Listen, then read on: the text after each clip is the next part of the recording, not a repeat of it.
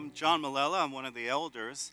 And um, I'm not really sure why, but they let me up here every once in a while. So we're going to we're gonna, uh, have our message today uh, from the book of Exodus, believe it or not. We're going to continue in our study of this book, so much of which is foundational for understanding the rest of the Bible. So the book of Exodus, let's, let's get back to that. Uh, Exodus theme, right? That's why we're doing this book, is, is woven through the whole scriptures. Uh, it's foundational for uh, understanding how, how the Bible works, right? The, the uh, rescue theme, as well as how our lives in God work. Our lives are, are an exodus, they're a lifelong translation from the harsh language of slavery to the poetry of freedom. So last week, uh, Ed Allen talked about why, why church? Why do we do this? Why, why do we gather? Why do we get together? And he talked about how we can't do life with God alone. It was not meant to be a, a solo sport. We need each other. And we also need some structure, right? And he walked us through chapter 18, where uh, basically Moses is, is hogging all the responsibility He's hogging all the ministry, although he probably wouldn't see it that way. Uh, and his, his father in law, Jethro, shows up and basically tells him, You're hogging all the ministry, and you're doing two things. These people aren't getting cared for, and you're killing yourself. So, um, Moses, let's give him kudos. He listened and he changed the way he was doing things. He laid out this care structure, how to take care of all of God's people. Um, we saw last week of how we need each other. So, if last week answered the question or began to answer the question of who, in other words, who do I need to be with? This week we'll answer the question or begin to answer the question of what are some of the things that we need to be doing together? What are some of the things we need to be doing together? And one of those things that we need to do is we need to be fighting. We need to be fighting. We're going to talk about a good kind of fighting. Actually, it's not just good, but it is absolutely essential to our spiritual lives. Not only our spiritual lives, but the lives of our families and even our nation and beyond. Yeah, it's not small. uh, we are to fight, we are to engage in conflict and win. That's the main point of my message today. You, you can all go home. We are to fight. We are to engage in conflict and win. Uh, today we're going to look at who we need to fight and how we need to fight. I'm not going to give pointers, I'm not going to give a how to. I'm going to give more of a stance and a posture. So, as I thought about fighting, I couldn't help but think back as I wandered the corridors of my memory, uh, think back to public school in New York City uh, as I was growing up uh, PS 54 in Richmond Hill, Queens. I went there until fourth grade. Um, uh, and it was a little rough. So this is going back a few decades. Uh, you know, New York has been cleaned up since since then in, in some ways. But this this was a little rough. Uh, school was a little bit rough. So I remember my last year in, in fourth grade, and I'm not kidding. There were fights almost every week. I am not kidding. Fourth grade. I think we were nine years old.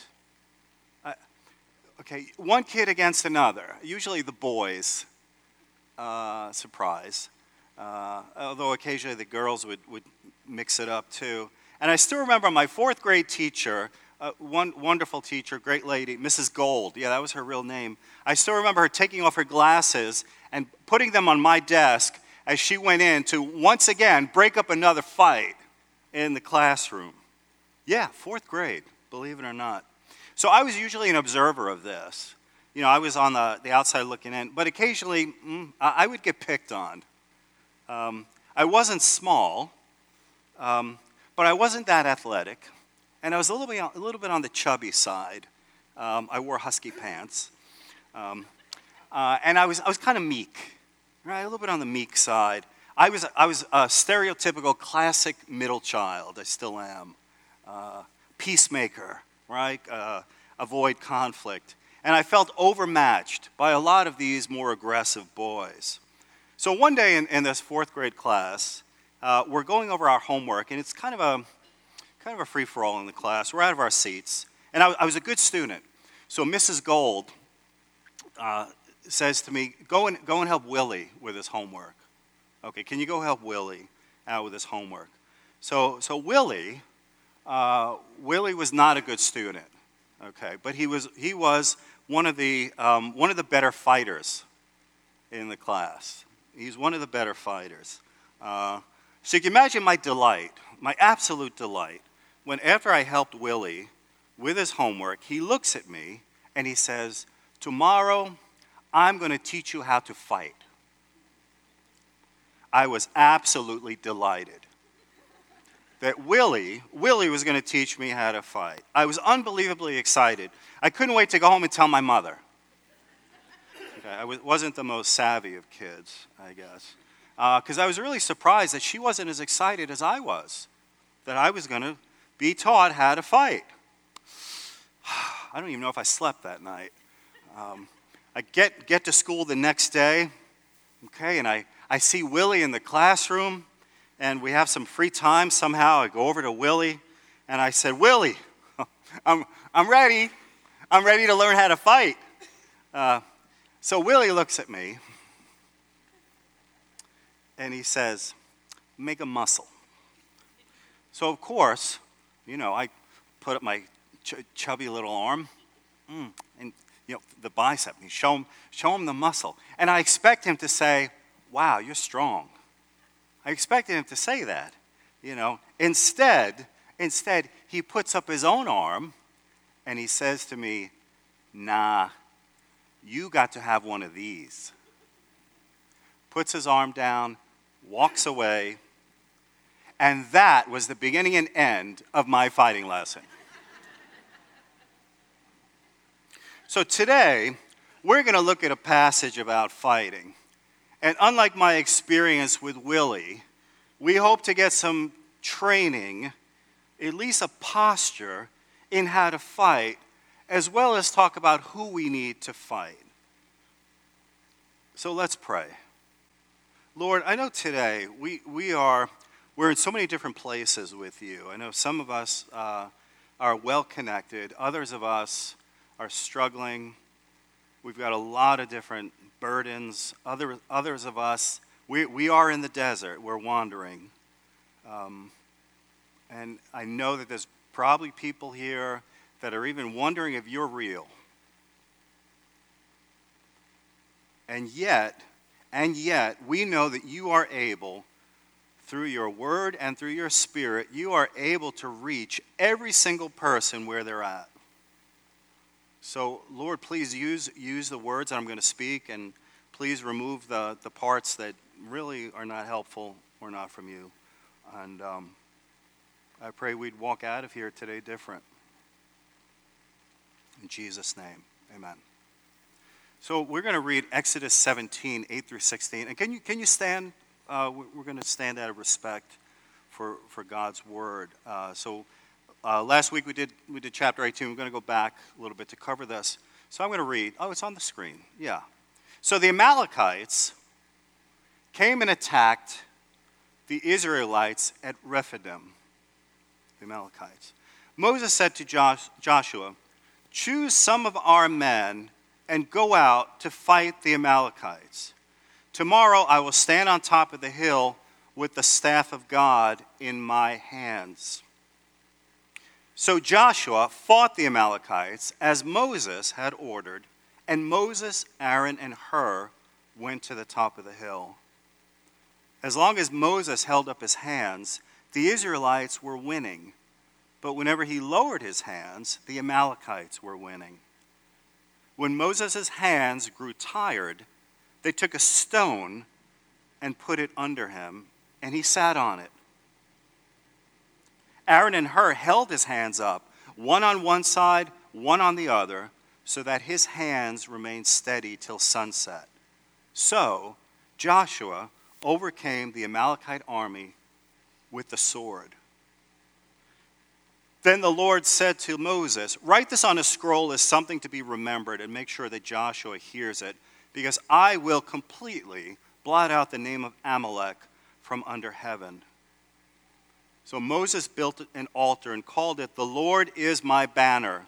He said, Because hands were lifted up against the throne of the Lord, the Lord will be at war against the Amalekites from generation to generation. You may be seated. So, we see in this passage, for, for the first time in Israel's history, God's people actually take up weapons and, and fight. So before they're, before they're in the promised land, before they've, they've even planted a crop or cultivated a vineyard or, or you know, kept livestock or even set sight on their ultimate home, they have to pick up swords and fight. Now, take, take note of this. This is not the last time that they're going to fight. In fact, the life of Israel will be characterized by warfare until they take final possession of the land. God's people will be fighters until they fully claim their home. Up until now, God has done all the fighting for his people. Now, think about it, what we've already talked about with the book of Exodus, um, the time of the plagues, right? God did everything. He sent the plagues, He sent the blood, the hail, the darkness, etc. Um, all the tribes had to do was follow Moses' instructions for the Passover. Don't put yeast in your bread, kill the lamb, roast the lamb, put the blood on your door frame, and leave Egypt forever. But here, we see for the first time God's people taking up arms to fight an enemy. So we see that God's people will be fighters until they fully claim their home. So, who, who are these Amalekites um, that, that we're talking about today? You know, this is their first appearance in the book of Exodus, but we've seen them before in the Bible. Genesis 14, they're part of a group of nations in conflict. Uh, Abraham's nephew Lot gets kidnapped. Abraham has to go rescue him. But this Amalek is the Amalek that is descended from Esau in, in the book of Genesis. Uh, and most of you know that story. Esau and Jacob were brothers. Uh, Esau, the, the oldest, gave up his birthright. And Jacob, known as Israel, became the heir of God's promises. So we have the children of Esau uh, and the children of Israel at war. And there's kinship between these two. There's kinship. And throughout the Bible, the Amalekites are actually constantly at war with Israel. We see that later in this book. We also see this later in the Bible at the time of Judges, which is right after this time of occupying the, the promised land, right after the time Israel settles in Canaan. The Amalekites attack um, Israel numerous times. Um, Later on in, in 1 Samuel, we see that Saul, the first king of Israel, uh, is commanded to, to wipe out the Amalekites, and he, he fails. He keeps some of the livestock and treasure for himself, and he winds up losing his crown uh, because of this. We also see later in, in, uh, in the book of Samuel, 1 Samuel chapter 30, David has his entire household taken hostage by the Amalekites, and he has to rescue them. And we get a final picture of the Amalekites in the book of Esther. Uh, Haman, the Agagite or, or Amalekite, he's an advisor to the Persian king. He is hell bent on nothing less than the complete wiping out of the Jewish people. Amalek wants Israel extinct. And this is where it begins, right here we also see that the Amalekites do something particularly egregious. So the Israelites are, well, they're at the bottom of the Sinai Peninsula, um, and they're, they're weakened. They're weakened. They haven't had water, and you see that in the, the, the few verses before this. Um, and actually, the God of Israel has led them into a place of lack in order to test them and build their faith this was God's plan, led them into a place of lack in order to test them, build their faith, build their faith. And the Amalekites attack them and start killing them.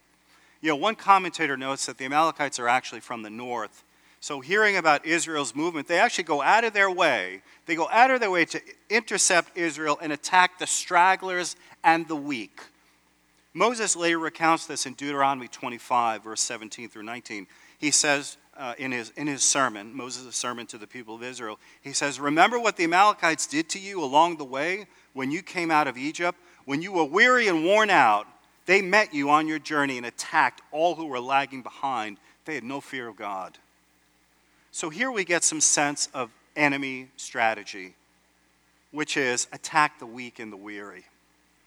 The enemy attacks, and I'm going to make some application already. The enemy attacks when we're weak and weary, when we're tired, when we're physically exhausted or emotionally spent or spiritually empty. We are vulnerable to attack. The Israelites were vulnerable, and so are we. I want to take a moment here and register the shock that this attack must have been to Israel. It must have been a shock. Now, think of it. They've left Egypt, they've been in the desert about a month, and they're, again, without water, they're thirsty. Uh, and here they get attacked. It must have been a shock. And some of them are already thinking, wait, wait, wait, we left Egypt for this? All right, Egypt may not have been paradise, uh, but at least it was predictable. I, I, I knew, that, I knew the, you know, the worst slave owners to avoid. Um, I, I knew where to get the best deals in the market. It was predictable. And we left Egypt to come to this place where, wait, wait, Moses, and by extension God, Moses, not only have you failed to provide for us, you have failed to protect us. Does that resonate with anyone today? Anyone in the desert today feeling unprovided for and attacked? If not today, you will. You will in your life go through times like this. You will. I want to say something about the when, the timing of this attack. You know, in a few weeks, Israel will have an epic encounter with God at Mount Sinai, just a few weeks from here. Uh, God's going to give them his, his 10 words, his 10 commandments. God is preparing them for this epic encounter. So here we see the enemy attacks when God is preparing us for something greater.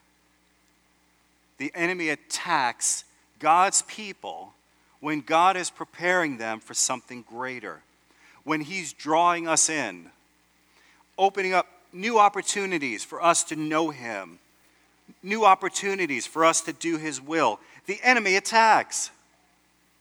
And I've seen this in my own life. You know, whenever I've resolved to be more regular in, in Bible reading or um, to get into a new rhythm of, of prayer um, or even to connect, even to connect with, with other Christians, I, I find that over and over again something knocks me off my game. Is it coincidence? I don't think it is. I think it's attack. It's attack. So, Willie, what do we do? Here in this passage, something needs to be done, and Moses takes charge. This has to be dealt with immediately. So he gets Joshua. This is Joshua's first appearance here, and we know that he is going to eventually take over from Moses and be the military leader who leads the people into the promised land. So here we see a kind of a, a, foretaste of this. He tells Joshua, Joshua, you have 24 hours. Get men together to deal with this. he gives him a day. Okay. Now, now, those of you that know anything about you know mi- military stuff and the way uh, this stuff works. You know, the United States, right? We're, we're famous for having probably the, the, you know, the best logistics capacity, and maybe in world history. We can project force anywhere in the world. We can't go to war in a day. But here, Moses tells Joshua, this is the urgency of this. I give you a day. Get people together.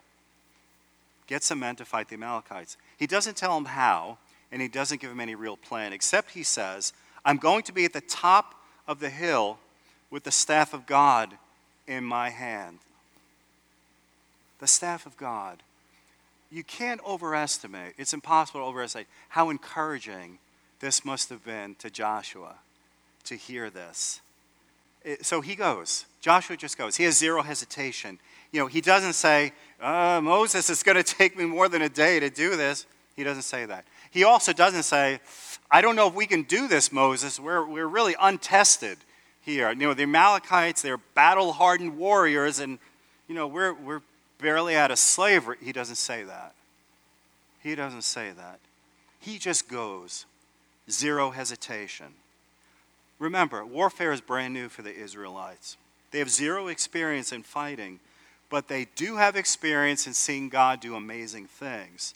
The plagues, the splitting of the Red Sea, the defeat of, of Egypt as Egypt pursued them.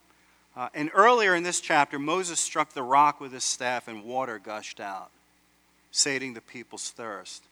So, what, what is the staff here?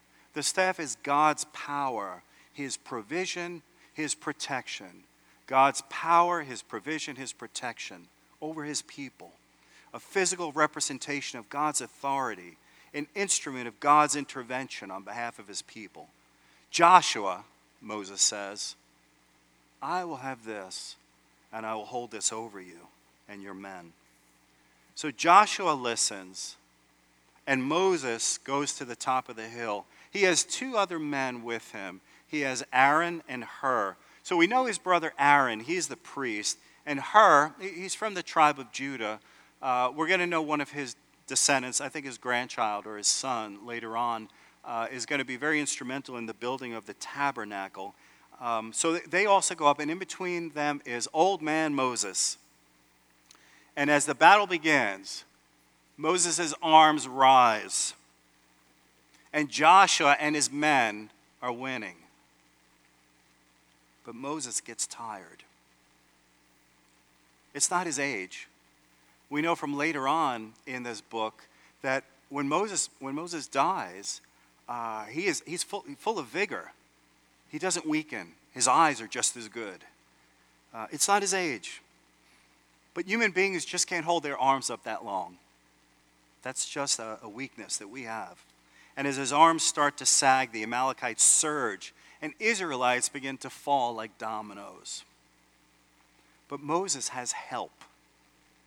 His brother Aaron takes his left arm, Hur takes his right, and they sit him on a stone. That's the only chair they could find on the hill. And they hold up his arms until the battle is won. You have to wonder why did, why did Moses bring Aaron and Hur up the hill? Uh, did he know, even though he was God's chosen leader, that he was going to need help? I have a word for, for those of you that are in any kind of leadership. Um, let me say this you better have your Aaron and your Hur with you. If you're in any kind of leadership, you better have your Aaron and your Hur with you because you know what? You're going to get tired. You're going to get tired. Moses did everything right and he got tired. And as Ed said last week, we can't do this alone. Moses couldn't, neither can I, and neither can you. So, what's really going on on that hill? Um, Moses raising his staff. This is where the battle is won. Joshua and his men, they've got the sword. They're in close combat with the Amalekites. Uh, and this is not this is not assault rifle at 300 yards. This is face to face, toe to toe, sword in hand. I see your eyes, you see mine. This is close combat. But the battle is won on the hill. What, what's going on here? You know, we get a clue in verse 15 and 16 where it says, Moses built an altar and called it, The Lord is my banner. He said, listen to this, because hands were lifted up against the throne of the Lord, the Lord will be at war against the Amalekites from generation to generation. I like what one commentator says here. He says, What Moses is saying is, My hand was touching Yahweh's throne in faith and trust, Moses puts his hands up to God, and God responds by giving victory. The battle is fought in the field, but the battle is won on the hill. Well, so how, how are we supposed to do this? And what I mean by how, I'm not going to give you a, a how to, but if, if, we are supposed to fight and wage war, what, what's our adverb?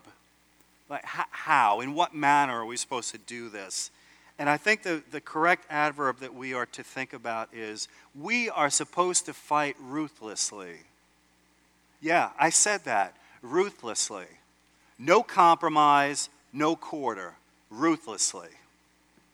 And we're going to do that because that's God's adverb here.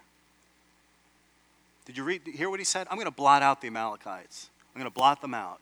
You know, some writers have commented on, oh, this looks like an extreme reaction on God's part. Um, he basically is making a promise that the Amalekites are done. Now, in other words, he says, Moses, you better write this down because there's going to be no other trace of these people. So you better write this down so people are going to be able to, to read about this because there's going to be no other trace. I'm, I'm wiping them, I'm erasing them from history. Uh, one writer says, well, it looks like God is going ballistic. Why? You know, on a human level, um, I think we can understand part of this as parents, right? I, I think so. Like, like as a, as a grown up, you know, you could take shots at me uh, all day long. You, you, you, can. You can take shots at me, you know, especially after, uh, you know, five plus decades on this planet. I have very few illusions about, about my greatness. Um, and, and they're rapidly dwindling as the years go by. Um, you can take shots at me all day long. You can take shots at me, wow, however that is. But do not touch my kids. Those of you as parents know that, right? You know that. Do not touch my kids. Take a shot at me. Do not touch my kids. On a human level, we can understand this. These are God's kids.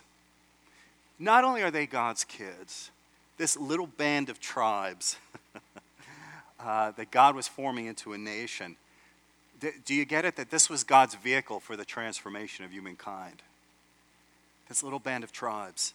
Um, this was, this was God's, God's chosen, they were to be God's chosen messengers for the story of God redeeming all of creation. Out of this little band of tribes, God was going to bring the Messiah in accordance with the promises he made to his good friend Abraham.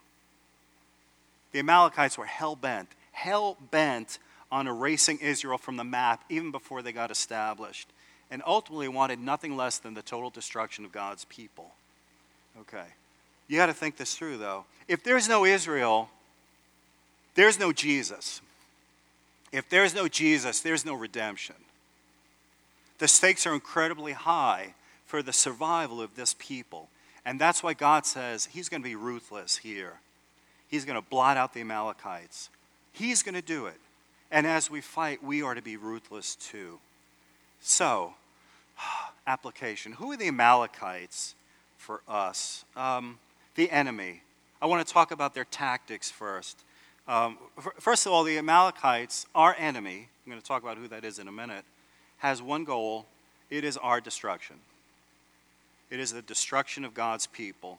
Um, there are two tactics for this. One is the physical elimination of God's people through persecution and ultimately murder. Yeah, persecution and murder of God's people. You know, our brothers and sisters face this in other countries all day, every day.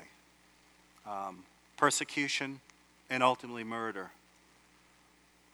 The other tactic that's more common that we're more likely to see in the West, and especially in this country, is what I call absorption. It's absorption of God's people. We get absorbed. Uh, we're not facing the sword, uh, but we get absorbed. What does that mean? We, we are in constant threat of losing our identity as God's people.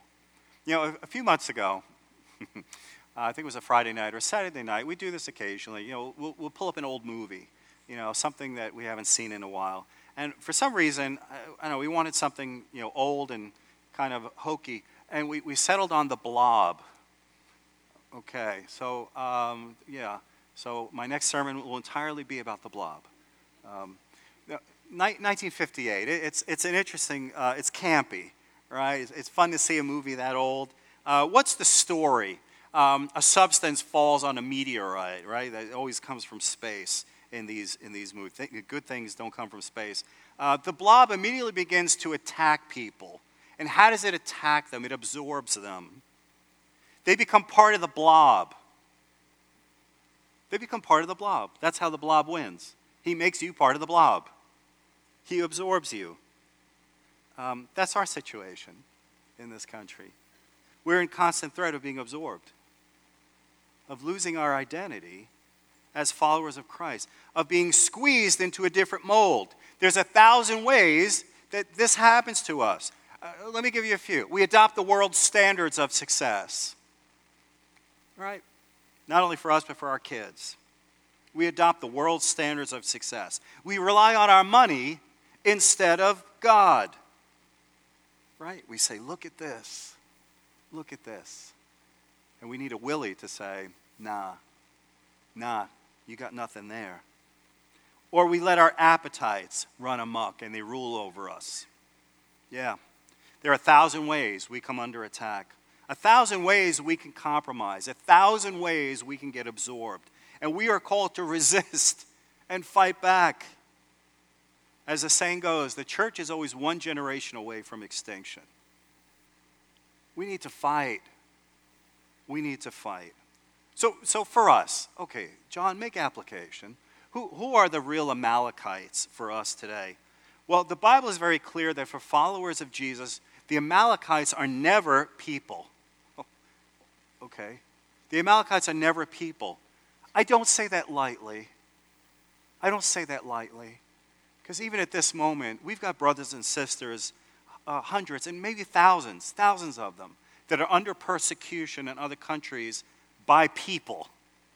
There are people that are doing this. Uh, some of the persecution is cruel and even horrific. Um, and we're also seeing again the resurgent hatred against the Jewish people. Yeah. Why is that? Because the Jewish people are a living reminder of the faithfulness of God, a living reminder of the reality of the Bible. The spirit of, of Amalek is alive and well on planet Earth. So I don't say this lightly when I say that ultimately the Bible is very clear that our fight is not against people. Okay, I'll get there in a second. I also feel like I have to say something else. We, we are uh, soon to enter that incredibly contentious and to me embarrassing time known as the American election cycle. Can I say this? Your enemy is not the person on the other side of the political aisle from you. That's not your real enemy. Let me read you what Paul says in his letter to the church at Ephesus. When he says in Ephesians chapter 6 verse 12, he says, "Our struggle is not against flesh and blood, but against the rulers, against the authorities, against the powers of this dark world, and against the spiritual forces of evil in the heavenly realms." I think it's fair to say that Paul experienced more human cruelty more human opposition, more abuse at the hands of people than most of us, hopefully, will ever experience. And yet he says the people are not the root problem, it's who is behind them. It's who's behind them. We have to understand something here about the true reality on this planet. See, when we, when we were born, and I know this is going to sound like sci fi, but I think the Bible is really clear about this, there was already a conflict going on there is a conflict going on, and the conflict will probably it will continue after after we're gone. Um, it, it's it's forces that are opposed to God, uh, fighting, fighting against God. There are spiritual beings that are your adversaries, that are my adversaries. They are hell bent on destroying what God has made, and that means you and me. What does that mean? The jihadists persecuting Christians, they have to be dealt with but ultimately they're not the enemy. The people in our own country um, that oppose you and your faith, they would really love you and your Christianity to go away. Um, they are not ultimately our enemy. Our enemy are, is the forces of evil that cover this planet. And we are called to oppose them, to fight. Well, how, how John? How do we do that? How do we ultimately win? We come under the staff. We come under the staff. We come under God's protection, power, and provision. The battle is won on the hill because the battle was won on the hill. The battle is won on the hill because the battle was won on the hill. Because we know that 1,500 years about after Moses raised his staff, there was going to be a greater Moses that ascended a different hill. And he spread out his arms and he touched heaven for us. The greater Moses, Jesus, climbed the hill known as Golgotha, the skull, and he raised his hands for us. For us, for our forgiveness, to bring us to him, to make us his children. So, how do we ultimately win? We come under the staff. Listen to what Paul says again in Colossians chapter 2 verse 15. He says, "Having disarmed the powers and authorities, he, Jesus, he made a public spectacle of them, triumphing over them by the cross." The battle was won on the hill, and that's how we win. His victory is our victory. That's how we win. We walk in His victory. You know, as I prepared this message, I felt numerous times that this, this message is for Gateway. I don't always get that when I, when I go through a passage, but I, I do feel like I need to share that today.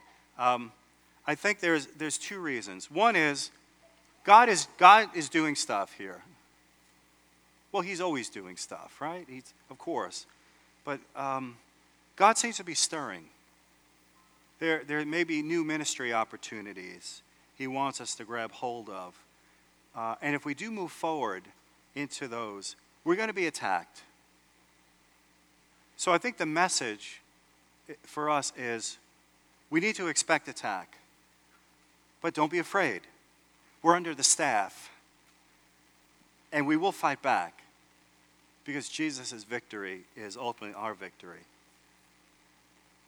The other thing that kept bubbling up in my mind as I thought through this and prayed through this message is, is also, uh, it might be a warning for us.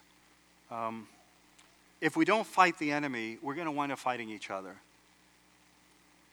You know, Israel was only a, a couple steps away from disintegrating into civil war her entire history. Um, we have not always managed internal conflict well here. And I say this as one of the leaders. Uh, in, some, in some cases, we've managed it poorly. And God has been gracious to us that we've not splintered. But we need to be fighting the enemy. Because if we don't, we're going to wind up fighting each other. Stand with me, please.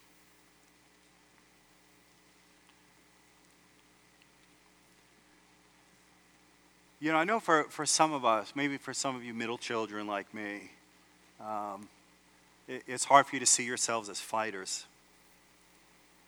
But that's part of your identity as, as one of God's children. Um, we need to come under the staff to be reminded that we need to fight. Um, others of us, we have to be honest and admit that we've stopped fighting. We've stopped. We're Christians we count ourselves as one of God's people, but we've allowed some of our identity to be stolen from us. Um, whatever it is, we've compromised. We, we've, we've, uh, we've stopped fighting in an area of our life. Um, you need to come under the staff if that's you today. Um, uh, Jesus offers you a fresh start, a fresh start, a new step on a, a first step on a new path. Um, for, for some of us, we have relied too much on this our education, our wealth, our natural abilities, the strength of our personalities. And we've been easy prey. Easy prey. We're being absorbed. We need to come back under the staff. Come back under the staff. For others of you, uh, we're beaten up. We're beaten up. We are weary and thirsty. Weary and thirsty. We need to come under that staff. We need to come under the staff. And I know there might be at least one of you that's, you've never had that. You've never had, you've never, you've never been part of God's people. You've never taken that step to say, God, I want to be under your protection and your provision. You can have that today. That could be, that could be yours today. Very, not easy, but very simple. All you have to say is, Lord, I, I want to be in. I want to be part of your people. I want to come under your protection, your power. I want that forgiveness. I want that newness. You can have that today. And for all of us, we know that wherever He calls us to go and fight, we can go because He was there first. Pray with me.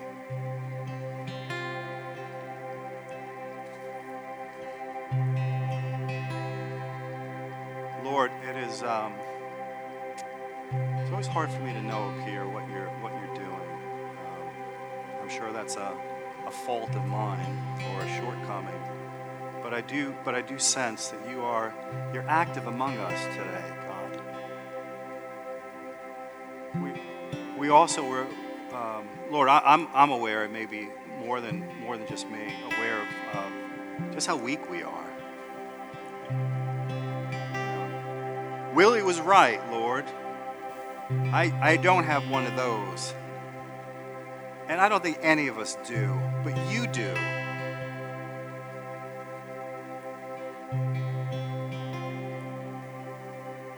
You already fought the battle for us, Lord. And I know we don't have to be afraid.